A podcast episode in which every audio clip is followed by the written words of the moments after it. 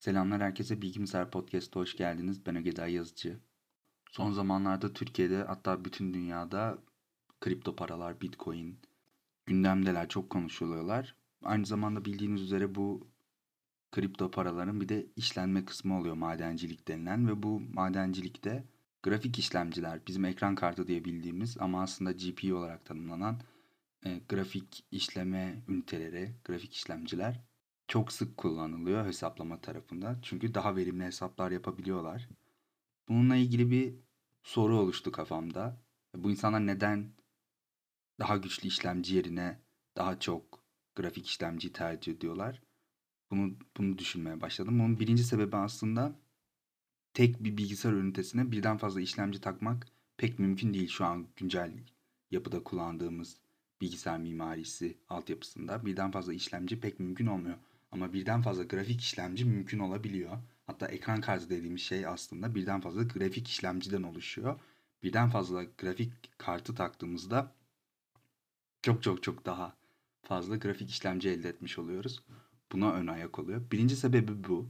Ama bunun yanında grafik işlemcinin tasarımında ve çözmeye çalıştığı problemin doğası gereği içinde tuttuğu bazı yapısal farklılıklar var. Bundan konuşacağız bugün.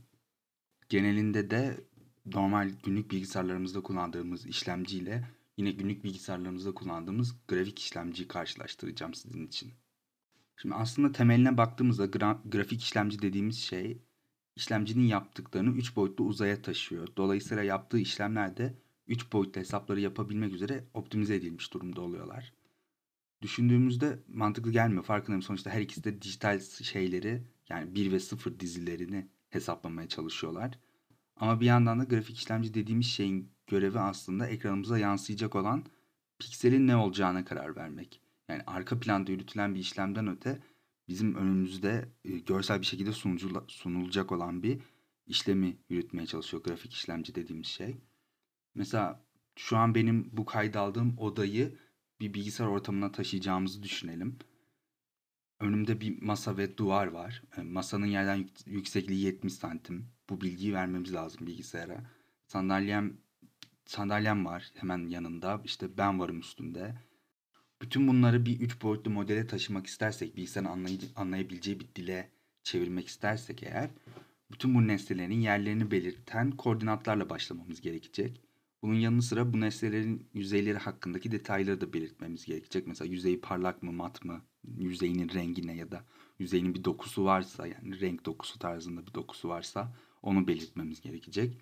Aynı zamanda bunun yanında bir de masanın sandalyenin neye benzediğini yani onun bir de şeklini belirtmemiz gerekecek.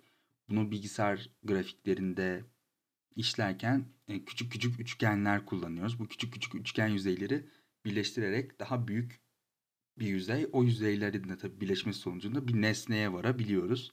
Bu şekilde işleniyor aslında bilgisayar ortamında nesnelerin, üç boyutlu nesnelerin kaydı diyeyim.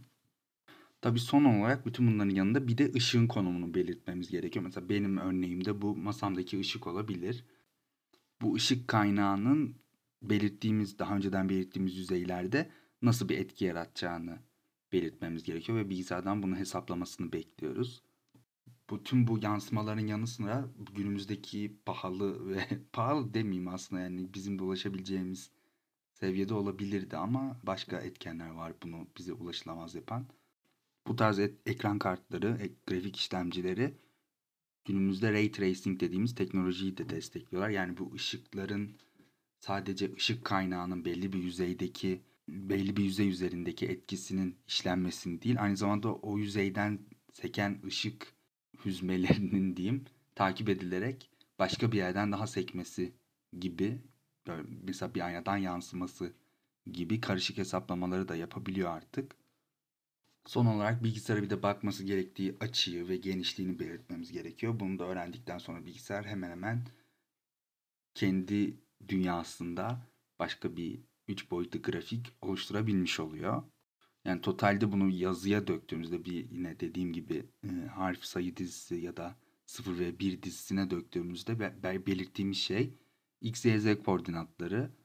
Hatta bazen 4 boyutta belirtilebiliyor bu x, y, z koordinatları. Çünkü aynı zamanda nesnenin opaklığını yani o yüzeyin transparanlığının da derecesini belirtebiliyor dördüncü dizide. Aynı zamanda tabi renk kodu dediğimiz RGB yani kırmızının, yeşilin ve mavinin tek tek ayrı ayrı düzeylerde belirtildiği renk kodlarını da taşıyor oluyor. En sonunda da bilgisayarımızın bu bakış açısıyla gördüğü şeyi bizim ekranımızı iki boyutlu bir düzlem olarak düşünürsek yani düşünmek değil iki boyutlu bir düzlem aslında bilgisayarlarımızın ekranı bilgisayarımızın, telefonlarımızın, çoğu dijital aletimizin ekranı iki boyutlu bir düzlemden oluşuyor. İşte yukarıda yukarıdan aşağı doğru yan yana dizilmiş birçok pikselin birleşmesiyle oluşuyor. Bilgisayar ekranından beklediğimizde bu üç boyutlu düşüncenin istediğimiz bakış açısında iki boyutlu olan bu piksel düzeninde bize yansıtılması olacak. Bize gösterileceği şey göstereceği şeye hesaplaması olacak. Bunu bekliyoruz grafik işlemciden. Yani grafik işlemciden beklediğimiz problem aslında temel olarak bu.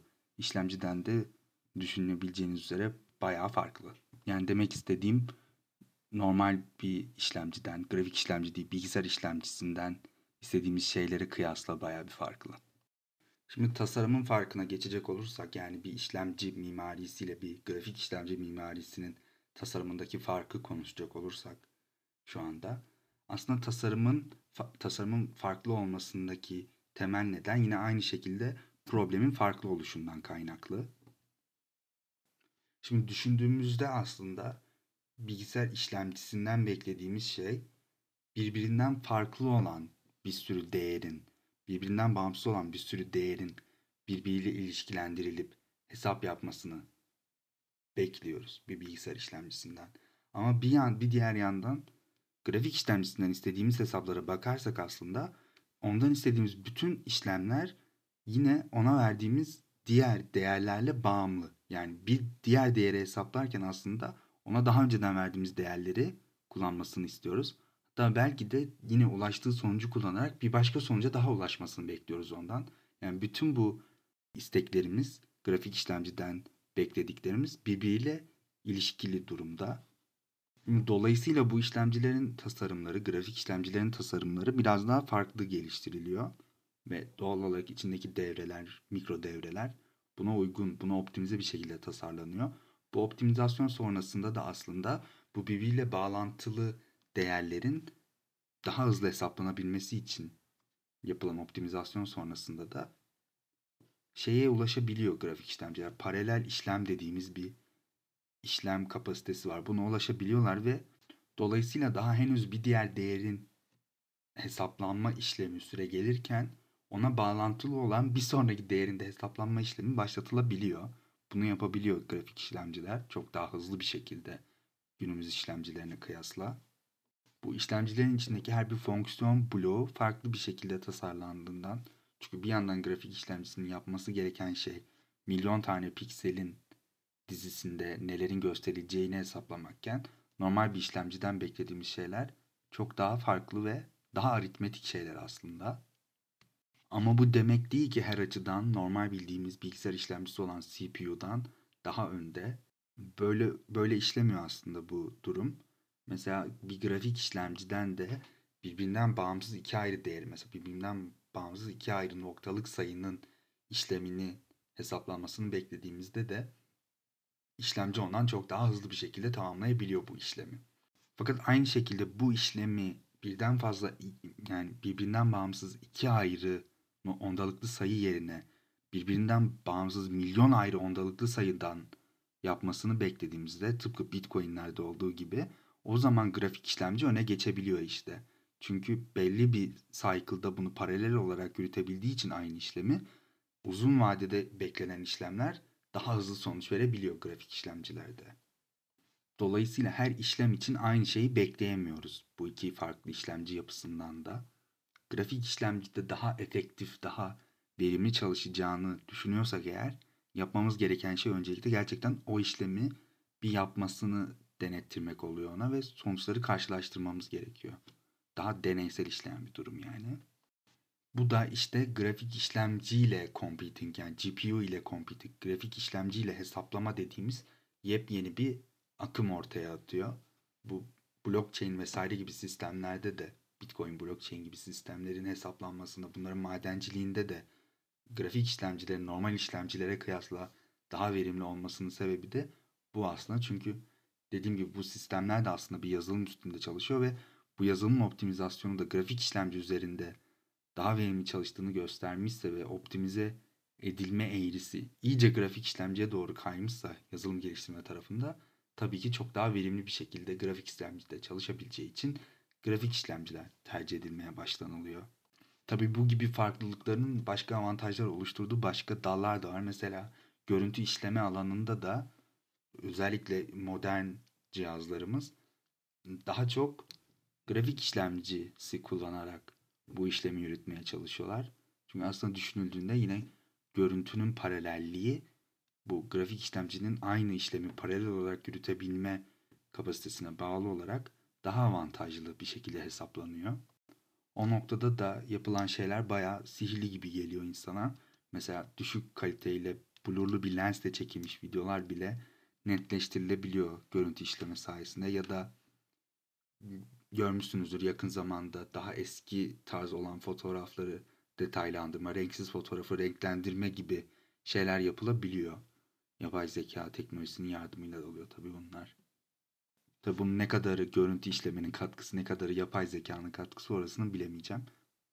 Şimdi dolayısıyla bu CPU vs GPU sorusu uzun zamandır tartışılan bir şeydi. Ama anlaşıldı ki aslında soru biraz yersiz. Çünkü her ikisinin kendi yerinde kendince avantajları var. Gibi de düşünüldüğünde özellikle önümüzde duran kişisel bilgisayarlarımız, telefonlarımız düşünüldüğünde biri olmadan bir diğeri işleyemez hale geliyor.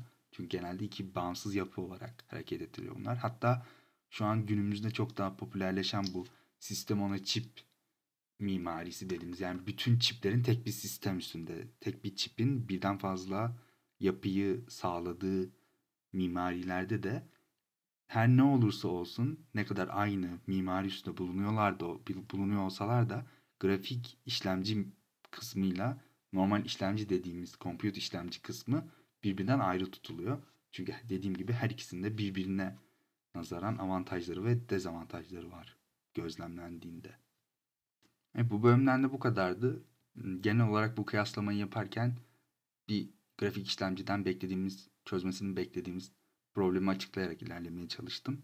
Aradaki farkın da yapı, design ve aynı şekilde problem farkı açısından karşılaştırmaya çalıştım. Daha uzun konuşacağımı düşünmüştüm bu konu hakkında. Ama aslında istediğim bölüm uzunluğu, ideal bölüm uzunluğu tam olarak bu seviyelerde. Genelde biraz daha uzatıyor oluyorum konuyu. Bana her zaman olduğu gibi Instagram'da pod kullanıcı adıyla ya da bilgisayar.com'daki iletişim formu üzerinden ulaşabilirsiniz. Kendinize çok iyi bakın. Görüşmek üzere.